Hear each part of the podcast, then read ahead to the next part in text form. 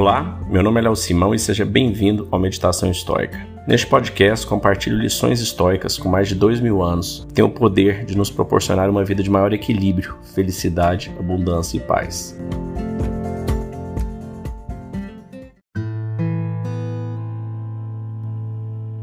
Hoje nós vamos ler mais um trecho de meditações. Então é ele como imperador, né, no seu quarto, na sua tenda à noite, escrevendo como é que ele se controla, segura a raiva, segura o ódio, segura a ansiedade e quando ele é ofendido. Então vamos lá. Se alguém lhe ofendeu, leve tais questões em consideração. Primeiro, qual é a minha opinião acerca dos homens? pois que nascemos um para os outros, e por outro ponto de vista, eu fui criado para me juntar a eles, como um carneiro ao seu rebanho, ou um touro à manada. Indo mais além, se não são os átomos, é a natureza que governa todas as coisas. E assim sendo, os inferiores existem em vista dos superiores, e estes em vistas um dos outros. Segundo, observa como eles se conduzem à mesa, no leito, etc e, acima de tudo, a quais necessidades ou vaidades as suas opiniões e julgamentos os escravizam. Terceiro, havendo motivos para agirem como agem, eles não merecem censura. Se eles cometem erros, é evidentemente sem querer, por conta da sua ignorância, pois, de fato, nenhum homem se priva da verdade ou da justiça por querer. Ao menos todos ficam indignados ao serem taxados de injustos, ingratos, avarentes, em uma palavra, nocivos para os seus concidadãos. Quarto, sendo humano e semelhante aos demais, você mesmo também comete muitos erros. E se porventura se esquiva de algum deles, nem sempre é por falta de disposição para o mal, mas por covardia, vaidade ou algum outro vício. Quinto, nunca se sabe ao certo quantos homens incorrem em erro, pois muitas das suas ações, que nos parecem perversas à primeira vista, são feitas com boas intenções, ao menos sem más intenções. É necessário conhecer inúmeros pormenores e circunstâncias antes de poder julgar com alguma segurança a conduta alheia. Sexto, sempre que a raiva ou a aflição lhe dominarem, lembre-se de que a vida humana é como um instante na eternidade, e muito em breve todos nós estaremos debaixo da terra. Sétimo, é preciso considerar que não são os atos alheios o que de fato lhe aflige, mas antes a nossa opinião ao seu respeito. Assim sendo, aprende a suprimir ou a modificar a opinião que formou acerca de tais atos, e logo a sua raiva irá desaparecer. Como fazer isto? Pensando que não pode realmente lhe prejudicar o que fazem os outros. Se alguma coisa pudesse de fato lhe corromper, além de seu próprio vício, invariavelmente você incorreria em muitos maus atos, seria um malfeitor capaz de cometer muitos crimes. Oitavo, considere o quanto sofremos por conta de nossos próprios momentos de ira e aflição, muito mais do que pelas próprias ações que inicialmente nos irritaram ou afligiram.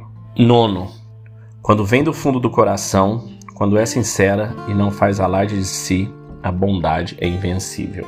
Assim, se for capaz de lembrar-lhe e provar-lhe todo o universo foi criado para a harmonia e que nem as abelhas nem outros animais talhados para a vida em comunidade são capazes de um ataque semelhante, se for capaz de adverti-lo sem ironia ou afronta, mas com simpatia e sem rancor no coração, é capaz de ter sucesso na empreitada. Mas não o repreenda da mesma forma que faz um mentor de modo a ser admirado pelos outros discípulos. Faça-o sempre numa conversa particular, ainda que em meio à multidão. Lembre-se desses nove preceitos como se fosse um presente das musas e comece enfim a ser um homem enquanto ainda tem oportunidade. Você ainda deve evitar com igual cuidado tratar com revolta ou com bajulações quem quer que o tenha ofendido, pois que ambas atitudes são prejudiciais e conquanto seja inevitável se irritar com a vida, lembre-se de que a virilidade se encontra mais na brandura e na serenidade em meio excitação do que nas explosões incontroláveis de raiva. Ora, aquele que se entrega à ira se comporta tal como aquele que se entrega à dor. Ambos sofrem de forma submissa, sem nenhum controle da situação. E se ainda tiver interesse, aceite mais um conselho de Apolo, o líder das musas. É loucura querer que os maus não pratiquem maldades. É como desejar o impossível. No entanto, permitir que eles sejam maus para com os outros, mas não admitir que sejam maus para consigo, é algo próprio dos nécios e dos tiranos. Bom, aqui eu acho que esse episódio é um episódio para você escutar algumas vezes e também ler isso aqui, tá aí no, no descritivo, você vai tem o texto todo aí. E esse texto ele é muito interessante nessa né? parte, ele como imperador, se lembrando, né, todos fazemos parte de algo maior, né, o simpatia, conceito estoico, onde todos estamos interconectados. E aqui ele está dando várias razões e vários pontos para você relevar ou não se ofender com qualquer ofensa. Então aqui ele está fazendo quase todos os exercícios estoicos, né? usando todas as ferramentas para poder evitar que essa. Depois ele usa o outro conceito da dicotomia do controle. Né? A hora que ele diz é preciso considerar que não são apenas os atos o que lhe aflige, mas antes a nossa opinião a seu respeito. Então é aquela questão que nós já falamos em outros episódios. Nós temos o controle de determinar o que é bom e o que é ruim. Isso é tudo uma etiqueta que a nossa mente coloca, se é bom ou se é ruim. Nós falamos disso no episódio de ontem até. Então a gente tem esse poder de determinar o que é bom e o que é ruim. Basta a gente escolher determinar o que é bom de bom e determinar qualquer circunstância, seja ela o que for, como uma oportunidade para aprender. Mesmo que seja, no caso de ofensa, aprender a manter a calma, aprender a manter a serenidade, porque tudo que acontece na nossa vida são estímulos para a gente treinar a ser uma alma melhor, a ser uma pessoa melhor. Se você encarar dessa forma, você vai ter muito mais facilidade, muito mais objetividade para conseguir superar qualquer dificuldade que seja. O oitavo ponto que ele fala, que é muito interessante também, considere o quanto sofremos por conta de nossos próprios momentos de ira e de aflição, né? muito mais do que pelas ações. Você imagina o seguinte: uma fechada no trânsito. Você está indo para o trabalho às 8 horas da manhã ali, alguém te fecha no trânsito.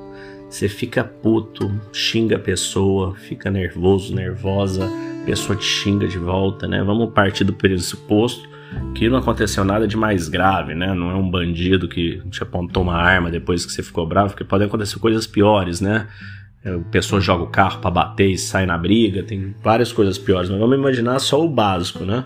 Simplesmente te fechou e você ficou extremamente nervoso, nervosa, irado naquele momento e foi pro trabalho, chegou de cabeça quente no trabalho, teve uma manhã péssima, essa manhã já se tornou uma tarde péssima, aquela energia que você levou, você recebe ela de volta, aí chega em casa nervoso com seu marido, com a sua esposa, com seus filhos, e é aquele dia infernal que você já começou a semana, que semana de merda, e as coisas começam a dar errado, e é aquela, aquele círculo vicioso, que tudo começou numa fechada no trânsito, na hora que estava indo para o trabalho.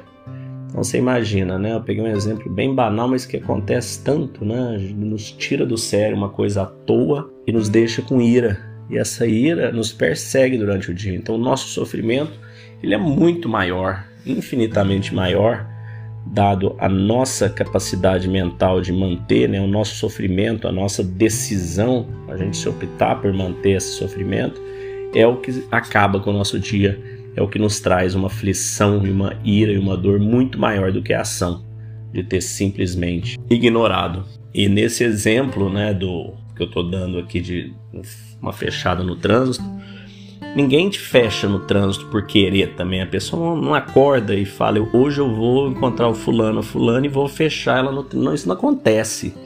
Isso é um acaso. Isso ali ela não viu, não olhou no retrovisor, estava no celular. Ah, um absurdo dirigir com o celular. Ah, é? Você não dirige, não? Nunca dirigiu?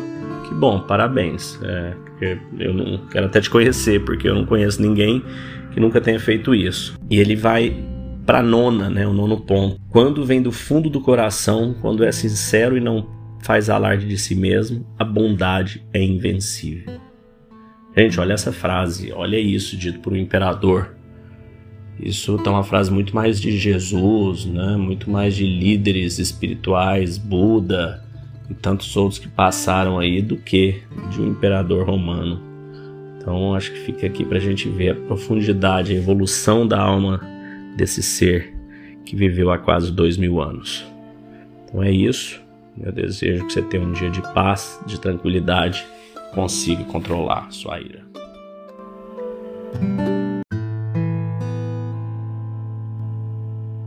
Você está gostando desse conteúdo, não deixe de nos classificar onde quer que você esteja assistindo. Basta clicar aí, se for no Spotify ou Google, clicar nas estrelinhas, no YouTube. Isso ajuda a plataforma a entender como um conteúdo importante e relevante e a divulgar ele para mais pessoas. Não deixe de fazer isso que você vai estar tá ajudando outras pessoas que também tiverem contato com esse conteúdo.